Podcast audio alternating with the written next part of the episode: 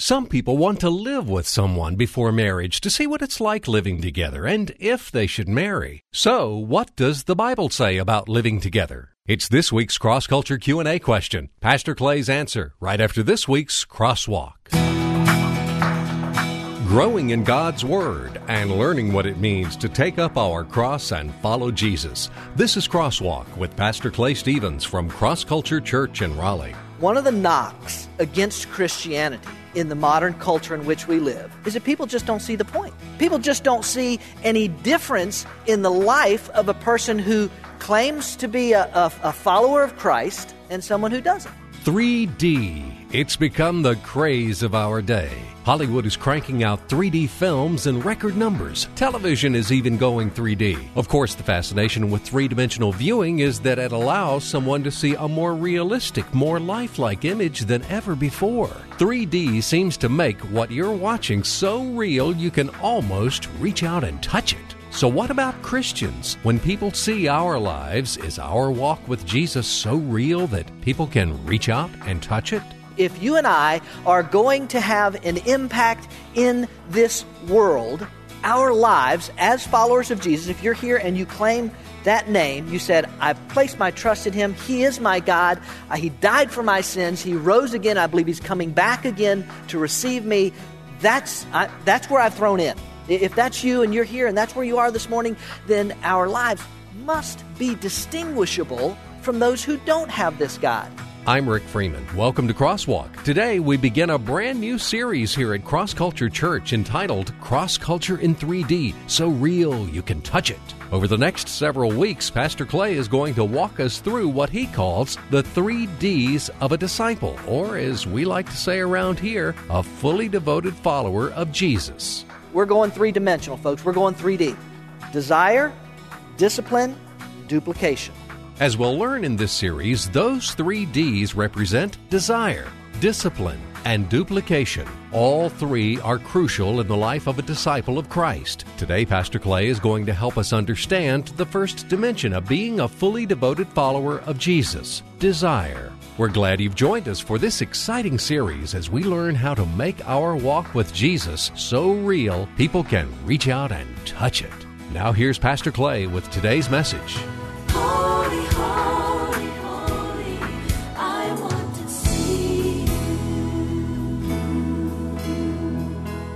Many of you know who David Brewster is? Now, I'll just be honest with you, I would be surprised if any of you knew who David Brewster was. I didn't have a clue who he was, so I began to do some research. But all the way back in 1844, David Brewster invented something known as a stereoscope.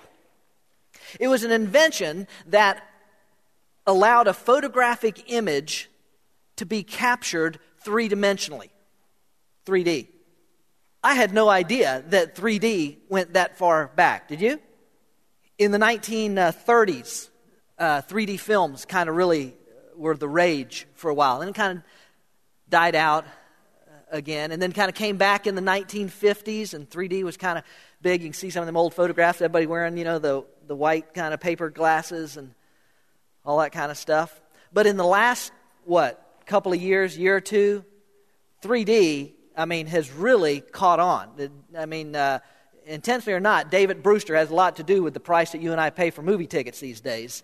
Um, if you happen to go to the to the movies, in the last couple years, uh, 3D has really. I mean, it seems like almost every film or every other film coming uh, down the pike these days is, you know, in 3D. We even have 3D television now. Have any of y'all got a 3D television? well, well, praise God, Paris. Invite me over when you get one. I'd like to. I'd like to see it. Um, I've read some stuff that says television as we know it will be obsolete within five years because of because of 3D uh, television. Now, of course, the reason that it, I think, at least part of the reason why it's become so popular is again, is because the technology in the digital age in which we live has advanced so much that the images that we're viewing, what it is we're seeing, just seems so uh, vivid, so lifelike, so real that it seems as if you can almost reach out and touch it. So real, you can reach out and touch it. That's what this series is all about that we're beginning today. Let's just be honest. One of the knocks against Christianity in the modern culture in which we live is that people just don't see the point. People just don't see any difference in the life of a person who claims to be a, a, a follower of Christ and someone who doesn't. In almost every uh, statistical category that can be tracked, there's virtually no difference between those who follow Christ, claim to follow Christ, and those who don't. We, the divorce rate is just as high. The depression uh, diagnosis seems just as, as high in almost every category that has to do with, with life and, and contentment and, and, and enjoyment of life, there is, as I said, virtually no distinguishable difference between those who say, I follow Christ, and those who say, eh. That has got to change, ladies and gentlemen. That's got to change. If you and I are going to have an impact in this world, our lives as followers of Jesus, if you're here and you claim that name, you said, I place my trust in him. He is my God. Uh, he died for my sins. He rose again. I believe he's coming back again to receive me. That's, I, that's where I've thrown in. If that's you and you're here and that's where you are this morning, then our lives must be distinguishable from those who don't have this God. Otherwise, really, what's the point? By the way, I place much of the blame for the current state of the church at the feet of preachers, pastors. For a long time, uh, there was this idea that well let's just let's just go out let's just knock on people's door cold calling is what it's called let's knock on people's door let's get in there and give them this this uh, memorized presentation, this canned presentation of, of how they can accept Jesus as their Savior. And, and there's lot, there lots of different methods coming out, but almost all of them finished with the same question Listen, is there any reason why you wouldn't want to receive Jesus Christ as your personal Savior tonight? By the way, nothing wrong with that question. Nothing wrong with asking that question. People need a relationship with Jesus Christ. I believe everybody does. Nothing wrong with that question. But it, it seemed that there was this mentality, and I was right. I mean, I was. There seemed to be this mentality that just just get them to pray that little prayer. You know, just, just get them down the aisle. Just get them baptized if you can. Just get their names on that church roll. And as a result, I'm just being honest with you, as a result, church rolls are full of the names of people who have no more idea of what it means to follow Jesus than a pig knows what it means to fly. To make matters worse, in the last few years, there has been a growing trend to what I would call dumb down Christianity, to begin to remove the elements of it that perhaps would be offensive to this person or that group or whatever, and begin to, to reduce the expectations on the life of a person that says, I'm following Christ. There's, there's been a move towards, well, we, you know, we don't want to offend anybody and, and we don't want to, you know, put more, scare them off by saying you, you ought to be doing this and this ought to be in your life and this. We don't want to scare them off. And so we just got to kind of uh, water that, that down. And the result, just, the result is a Christianity that doesn't even remotely resemble the Christianity that we read about in the New Testament. It's got to change. There's got to be something in our lives that make those who claim to follow Christ more content, more joyful, more fulfilled, more peaceful, more uh, loving, more forgiving than those without Christ. If we're ever going to make any difference.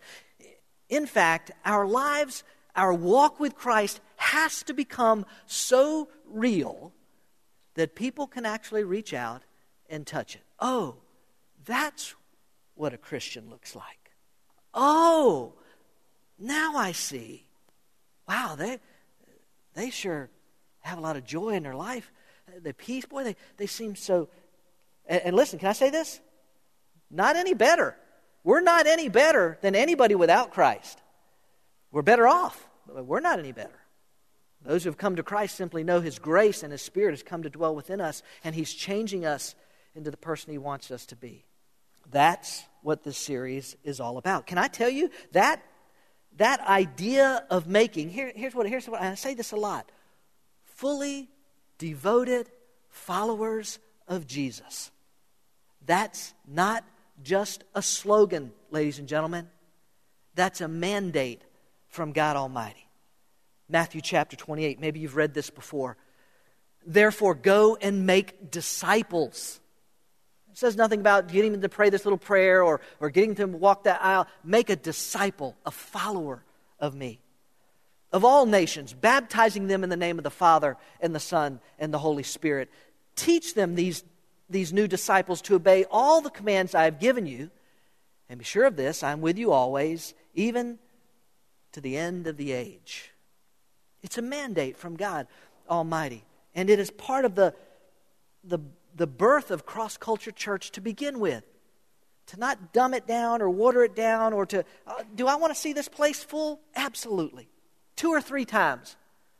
But we will not do it at the expense of the truth. That's what this series is all about. How do I make my walk with Christ so real that people can actually see it in my life? We're going to spend the next number of weeks learning how to do that. We're, we're going three dimensional, folks. We're going 3D desire, discipline, duplication. Those are the three D's that we're going to be discussing over a number of weeks. And we begin today with desire. If you brought a copy of God's Word with you today, you can open it to the book of Jeremiah. Uh, the text will be up on the screen as well. I'm jumping off this morning in Jeremiah chapter 9. Uh, but we're going to be in a lot of different verses today. I'll, I'll, just go ahead and tell you this. This is kind of a topical uh, idea, this idea of beginning with desire. Because listen to me now. If you don't have this, if you and I don't begin here with desire, listen to me, none of the rest of what I'll talk about over the next eight, ten weeks will make any difference at all. We've got to begin. Desire has to be the first dimension of this 3D look at Christianity. Jeremiah chapter 9, uh, let me read it to you this morning from the New American Standard, begins in verse 23, and it says this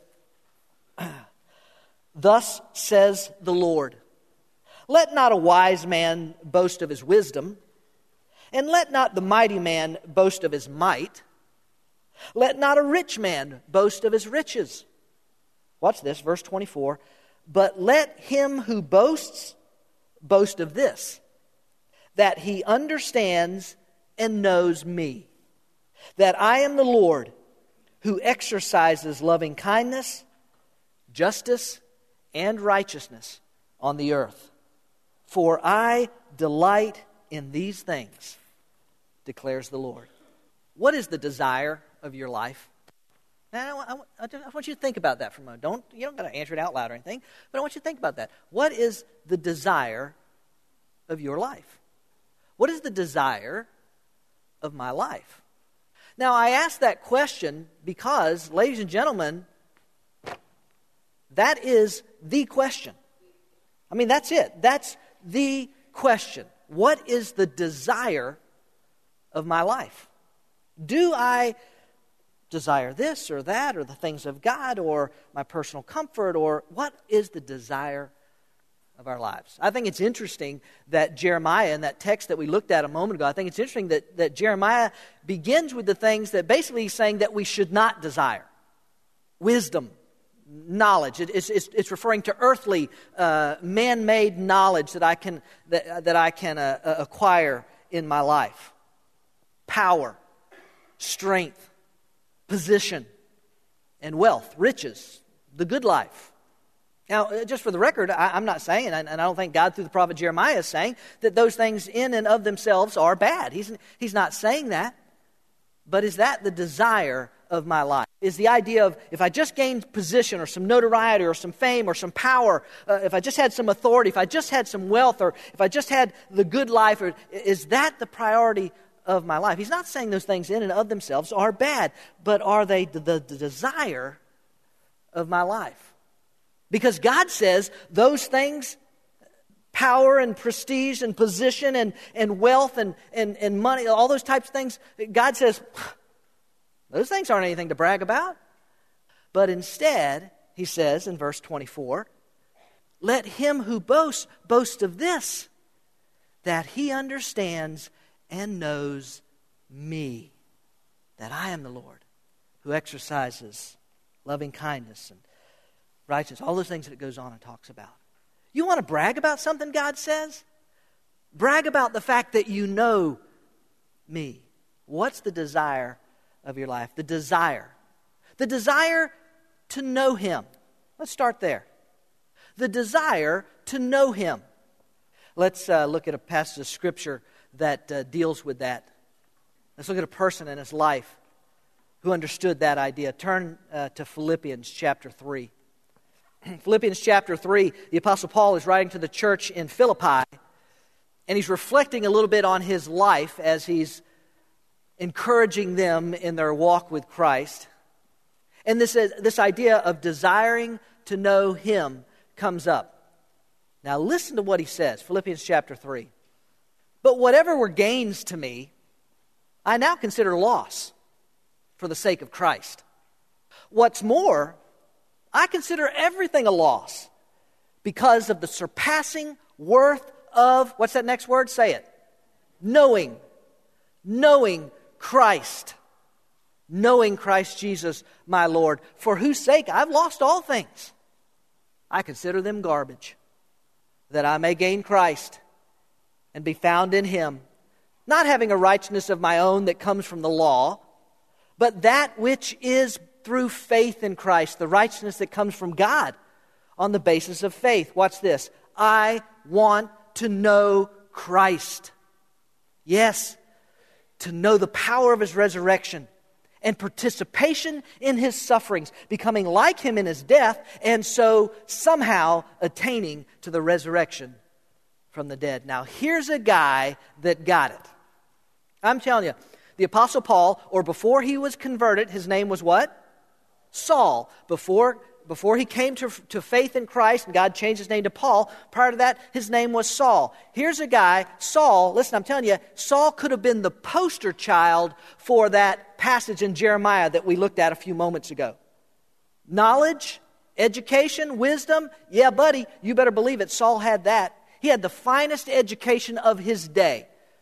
He'd studied under a man named Gamaliel, who uh, was arguably the, the most renowned teacher of Judaism in the entire world at that time. Power? Saul had that too.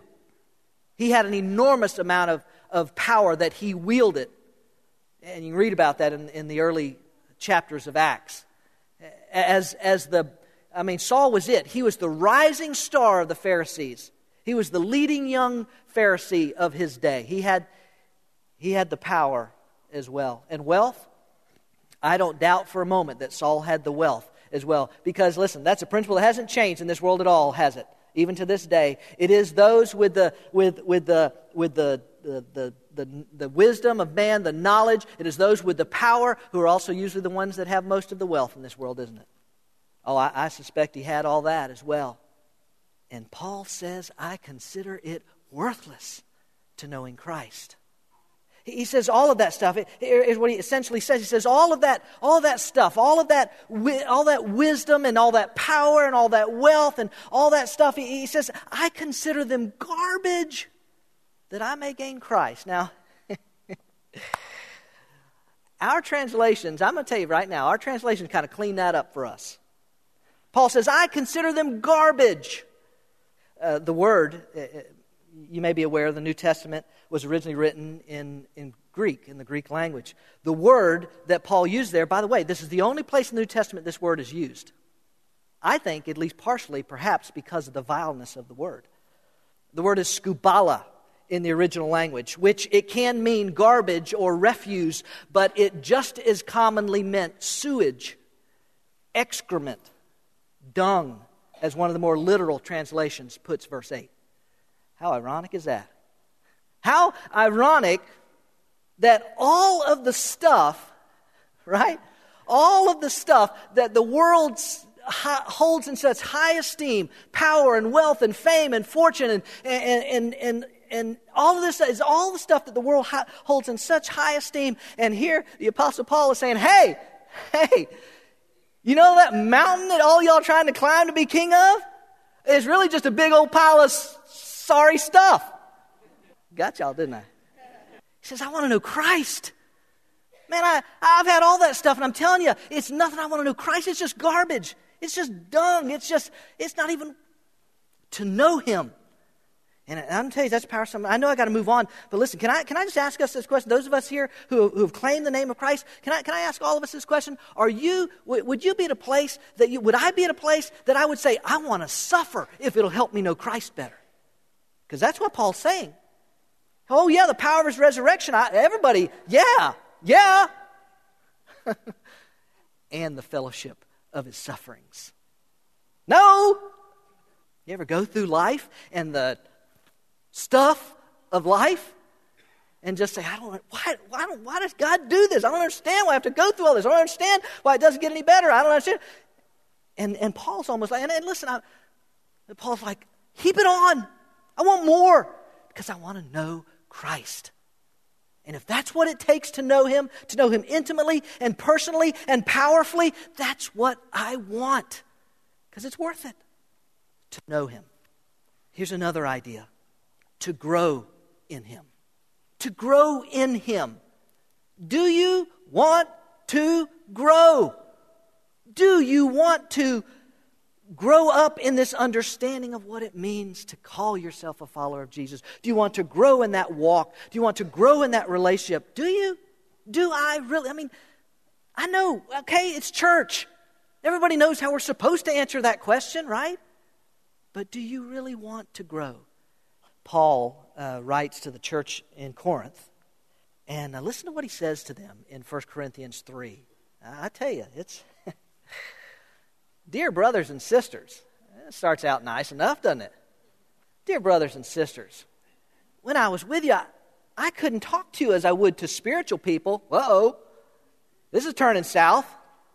Dear brothers and sisters, when I was with you, I couldn't talk to you as I would to spiritual people. Now, can I tell you something? You, I'm, I'm, off track, but if I, were to, if I were to say that to one of y'all, if I were to say, well, I can't really talk to you like a spiritual person, you know what you would do to me? I can't believe the preacher said that to me. I'm never coming back again. I don't know. I, I couldn't talk to you as I would to spiritual people. I had to talk as though you belonged to, oh, this world, or as though you were infants in the Christian life. I had to feed you with milk, not with solid food. Why? Because you weren't ready for anything stronger. It Gets worse, and you still aren't ready. You know how he knows it? Here it is. For you're still controlled by your sinful nature.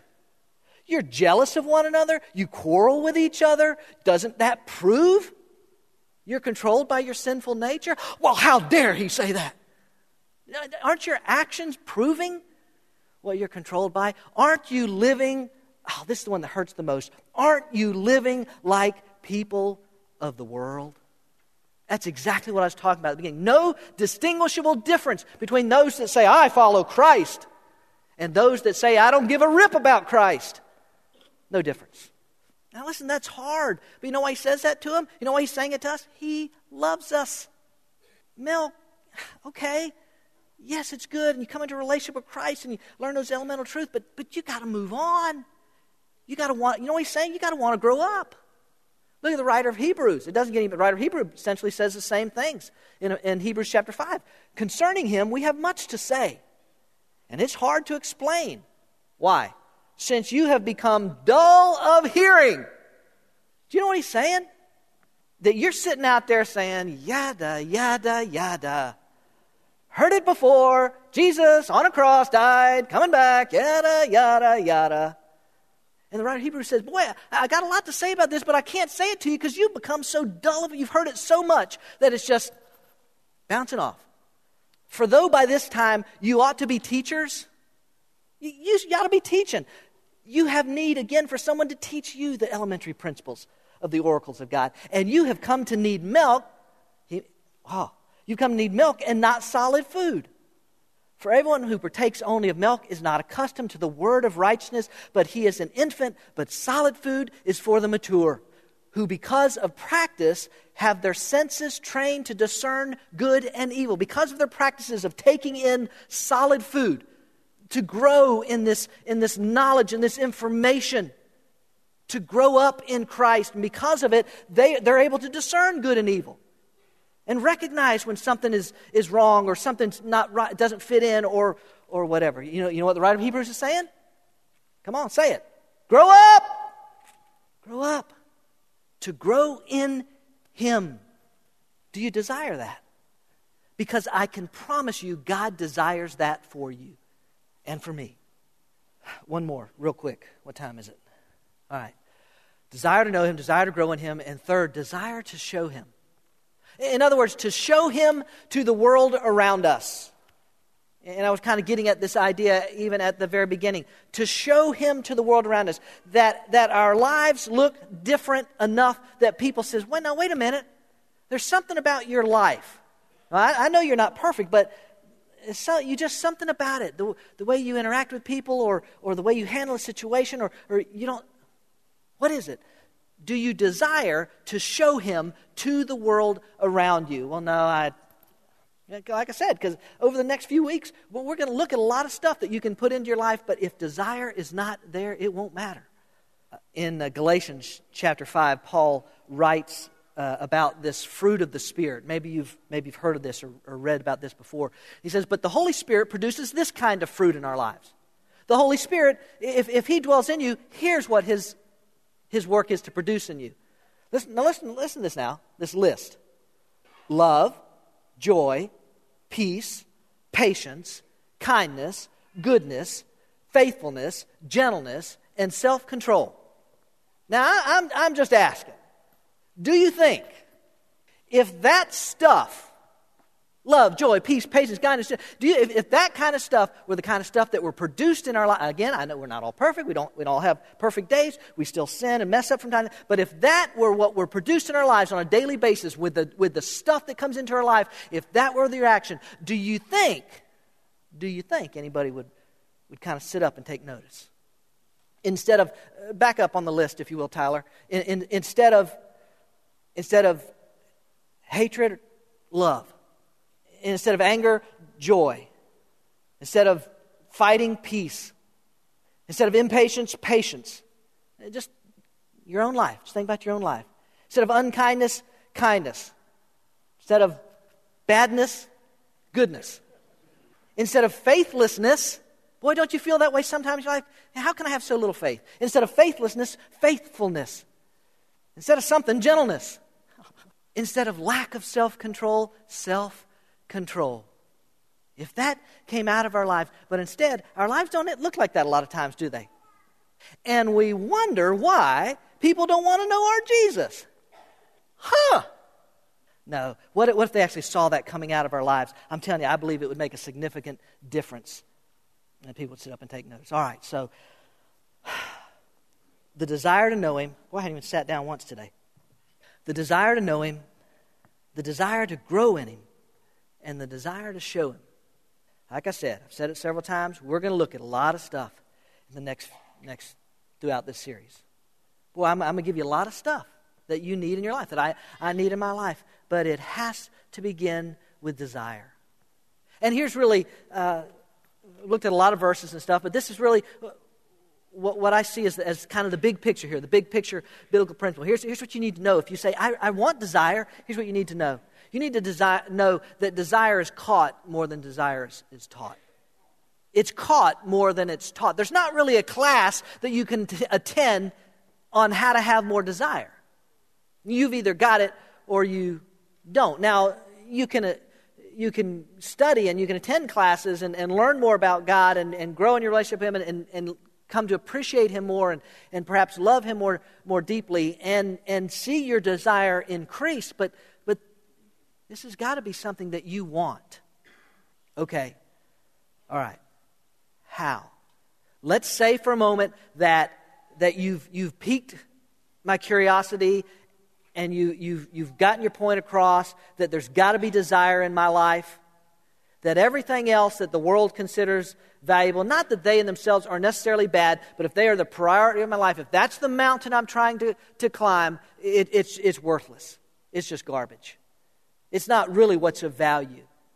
And, and, I, am hearing what you say. So, all right, Pastor, how do I do it?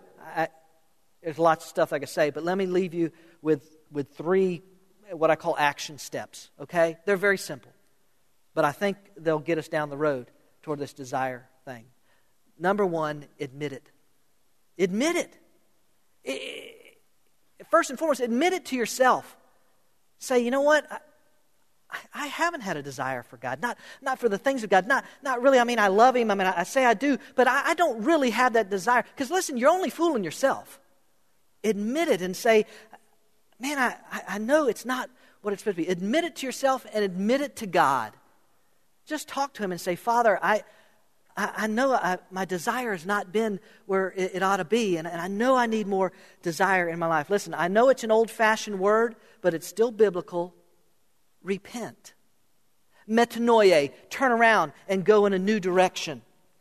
Admit it to God and say, God, forgive me for the sin of apathy. Forgive me for being lethargic about my, my walk with you. Forgive me for putting my faith on autopilot and assuming that was going to be good enough. Admit it. Second, ask for it. Ask Him.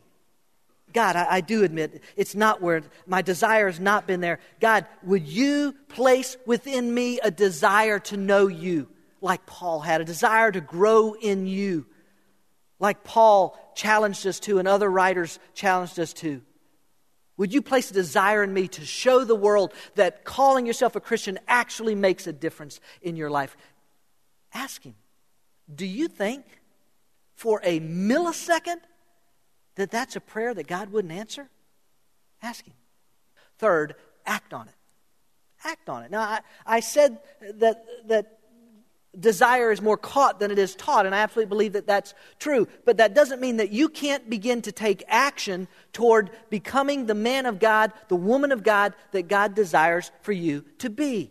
Begin to act on what you've asked God to do. You've admitted it to Him, you've asked Him to give it to you, so begin to act on it. And in the next several weeks, we're going to look at some specific disciplines that should be built into your life that will have an impact on you. But it has to begin with say it. Say it. Say it one more time. Has to begin with desire. Otherwise, you'll spend your Christian life floundering around in this thing, half heartedly doing this thing, playing at this thing, and you'll never know what you could know. You'll never have what you could have. You'll never accomplish what God has for you to accomplish. You'll never experience all that God has for you.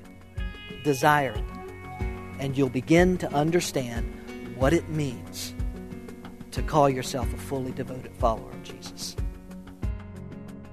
Today, as Pastor Clay reminded us, if we're going to be fully devoted followers of Jesus, we have to begin with desire. Perhaps as you listened to the message today, you ask yourself the question that Pastor Clay asked in the message Do you want to know God? Do you have the desire to know Him, to grow in Him, and to show Him the world? Our prayer for you here at Crosswalk is that you would be able to honestly answer that question for yourself. As Pastor Clay taught us, if the desire for the things of God is really not evident in your life, admit it to yourself and to God. Ask God to forgive you and to give you a deep, abiding desire for Him. And finally, begin to act on the desire God gives you.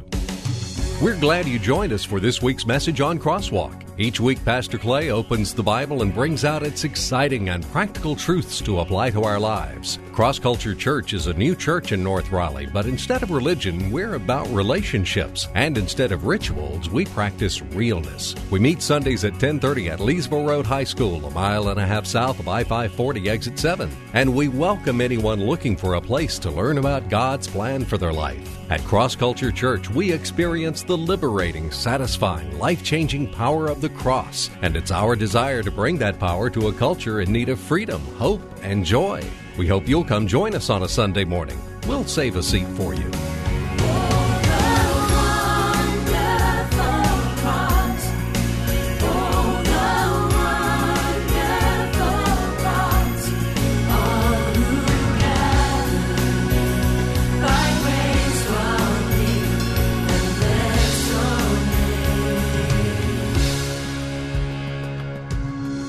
Cross Culture Church, a new church for people like you. Learn more about us, who we are, what we're about, what we do, and what we believe. Visit us online at crossculturelife.org. Cross Culture Church, taking the cross to our culture and taking our culture to the cross. Now this week's Cross Culture Q&A. Great question today. I've had this question a while and uh, just really getting around to, to dealing with it, but it's a question that's very relevant for the culture and the society that we live in. And so let's get right to it because there's a lot of. Uh, if I do this in five, well, I'm not going to do it in five minutes, but anyway, uh, here's, here's the Q&A for today. It looks like this. What does the Bible say about and, this is exactly how the question was written on the card, so that's why I put it this way. Some of my friends want to live with someone before marriage to see what it's like living together and if they should marry. Now, want you understand this. We deal with this question and every other question that we deal with, uh, whether it's during the course of a sermon or whether it's during the Q&A time. Um, our desire is to help us as as people who desire to know this God and follow this God. And, and, you may not be at that point yet. You may be here just kind of checking this whole thing out. One of the things you've heard me say is it's very important that we think biblically. What does God say about questions like this? Obviously, this is a very relevant question uh, since we know that a very high percentage of, uh, of uh, couples live together now prior to marriage. Well, is that a good idea? So, you know, try out the marriage and all that sort of thing. Well, uh, let, us let's, let's talk about a few things uh, to begin with. First, remember this God is the author, He is the inventor of marriage and the sexual experience that is part of that, okay? Uh, they're not bad in any way. He's the one who invented them in Genesis chapter 2, we find this passage of Scripture. Therefore, a man shall leave his father and his mother and hold fast to his wife, and they shall become one flesh. And the man and his wife were both naked and were not ashamed. The implication of that text is that there was a sexual experience within the, within the confines of this man and woman in marriage, and that that sexual experience, that sexual relationship was good. It's not a bad thing. It's not you know, and of course I know the church is like, oh, we can't, we can't talk about sex, you know. Well, everybody else is, so I don't see why we can't, especially since God invented it and has something to say about it. So uh, you need to keep in mind that God is the one that, that invented this thing, created this thing, gave it to us in the first place. Here's another uh, idea to keep in mind. God does have expectations on those who identify with Him. The people that come along say, Yes, I believe in this God. I believe that He has my best interests at heart, and I want to follow Him. You need to understand that if you make that decision, God has expectations on your life. Uh, here's a passage of scripture that kind of deals with this in the book of Leviticus. Then the Lord said to Moses, Give the following instructions to the people of Israel. I am the Lord your God. It's a declarative statement. If you're following me, here's the understanding. I am the Lord your God. Um, I, I am the Lord God. So do not act, listen to what he says, do not act like the people in Egypt where you used to live, or like the people of Canaan where I'm taking you. I'm about, I'm leading you out of Egypt. I'm taking you, don't live like them, don't like them, where I'm taking you. You must not imitate their way of life. You must obey all my regulations and be careful to obey my decrees, for I am the Lord your God. If you obey my decrees and my regulations, you will find life through them I am the Lord. Again, even in that verse, you pick up the idea that it's not that God is some big cosmic killjoy and does, oh, nobody can have fun. No, can't. No, that God is a loving heavenly Father that wants you to enjoy life to its fullest. And so he puts parameters and, and, and, and uh, fences, if you will, on our lives for our best interest. That's what he does. So, uh, we, need to, we, need, we need to comprehend and get a hold of this idea that God is the creator of this thing and God has expectations on our life as a follower of Him. Now, there are so many, there are lots of verses, and I'm going to try and fly through just a few that I listed this morning. But begin with this, uh, this encounter that Jesus had in John chapter 5 with a woman at the well. You may be familiar with the story, you may not, but in John chapter 5, we come across this. Jesus says, Go and get your husband, Jesus told her. I don't have a husband, the woman replied. Jesus said, You're right, you don't. You don't have a husband, for you have had five husbands. Geez, you got to feel sorry for a lady like that, right? I mean, five guys, she's got to.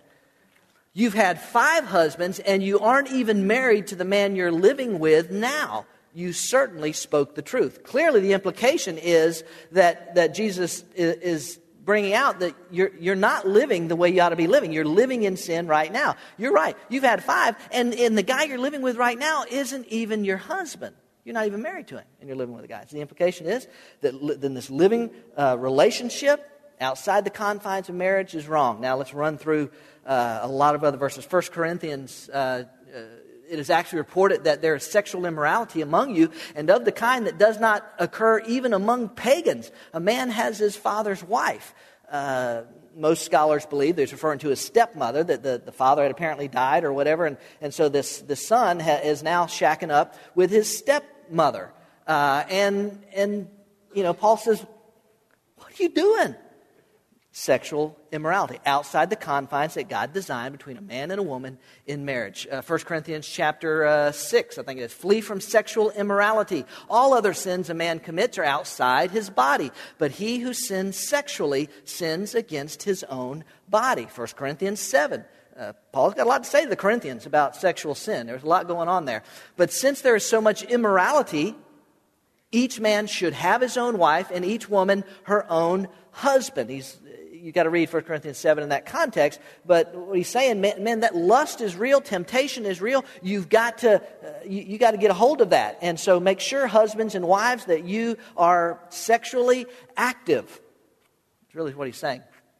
Um, uh, let's see, 2 Corinthians, I think, uh, we should not commit, uh, no, this 1 Corinthians 10, we should not commit sexual immorality as some of them did, and in one day, 23,000 of them died. And then 2 Corinthians chapter 12, I'm afraid that when I come again, my God will humble me, humble me before you, and I will be grieved over many who have sinned earlier and have not repented of the impurity, sexual sin, and debauchery in which they have indulged. Clearly, this is coming up again and again in, in Ephesians chapter 5. But among you there must not be even a hint of sexual immorality or any kind of impurity or of greed because of these uh, because these are improper for God's holy people. Colossians 3, chapter 5. Uh, put to death, therefore, whatever belongs to your earthly nature sexual immorality, impurity, lust, evil desires, and greed, which is idolatry. Again and again and again and again. And then Jude, chapter, or in Jude, verse 7. Um, uh, they serve as an example of those who suffer the punishment of eternal fire. We're missing part of that, that verse there. But in Jude chapter 7, same idea of sexual immorality. So God has, God invented it, God designed it, but God has expectations that are on our life as a result of it, and we need to keep that in mind. Well, and what if somebody says, Well, I don't care, I don't care what the Bible says, that's just too old fashioned to me. I, I, I like living with this person, I think it's good, I think it helps our relationship, I, I think that. Uh, I enjoy it, and, and besides, it's, and I've heard this a lot, it's economically, it makes more sense. It's more practical for us economically to live together. Well, let's talk about the practicality of it, okay? If you even want to just remove Scripture from it, which you can't do if you're a follower of Jesus. But you say, just, how about just from a practical standpoint? How about this article that was in uh, New York Times? It goes like this. Um, Uh, couples who live together before marrying have nearly an 80% higher divorce rate than those who did not. Did you hear that statistic? Now, even I was shocked when I read that. I knew it was higher. I knew that there was a higher divorce rate among couples that live together before marriage than couples that don't live together. This article in the New York Times said it was 80% higher. You want to talk practicality? All right, look at this. Uh, here, here's a couple other articles. Let's go through some of these. In a Canadian study at the University of Western Ontario, sociologists found a direct, watch this, a direct relationship between cohabitation and divorce when investigating over 8,000 ever married men and women. It was determined that living in a non marital union has a direct negative impact on subsequent marital stability. Perhaps because living in such a union undermines the legitimacy of a formal, mar- of formal marriage and so reduces commitment of marriage. Uh, here's another uh, excerpt from that same article. A study by the National Council on Family Relations, watch this, of 309 newlyweds found that those who cohabited first were less happy in marriage. So not only is there a, a higher divorce rate, the, the, ones that are even still together aren't even as happy as those that did not live together prior to uh, being uh, married. And then I think I've got one more statistic. A study of 2,746 women in the National Survey of Family Growth performed by Dr. Kahn of the University of Maryland and Dr. London of the National Center for Health Statistics found that non virgin brides increased their odds of divorce by about 60%. This is just the statistical data that shows up. All right. Biblically, God says, No, I've given you these parameters not because I don't like you or I don't want you, but because I love you and because I have your best interests in mind. And these parameters are uh, a marital relationship, a physical relationship, a sexual relationship belongs between a man and a woman in matrimony. Two, two statements I want to leave you with before we go on. Uh, number one is this God knows what He's doing, He, he really does. Now, you can, you can object to it, or you can deny it, or you can walk away from it, but God knows what He's doing. And when he, when he designed this thing called marriage, when he designed this gift called marriage and sexuality, he really knows what he's doing. And, and, and even the practical facts bear that out. Here's the second truth I want you to know, it's just as important God's grace is sufficient to overcome our mistakes. Because in, in, a, in a, even number of people gathered in here, statistically, almost certainly bound to be perhaps someone who is living together outside of marriage or has lived together uh, before marriage or uh, is involved in some type of uh, improper sexual relationship as God defines it.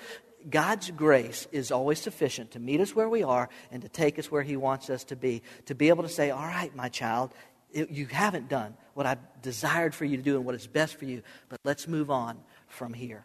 God's grace is always sufficient to meet us wherever we are in our lives. There's Q&A for today.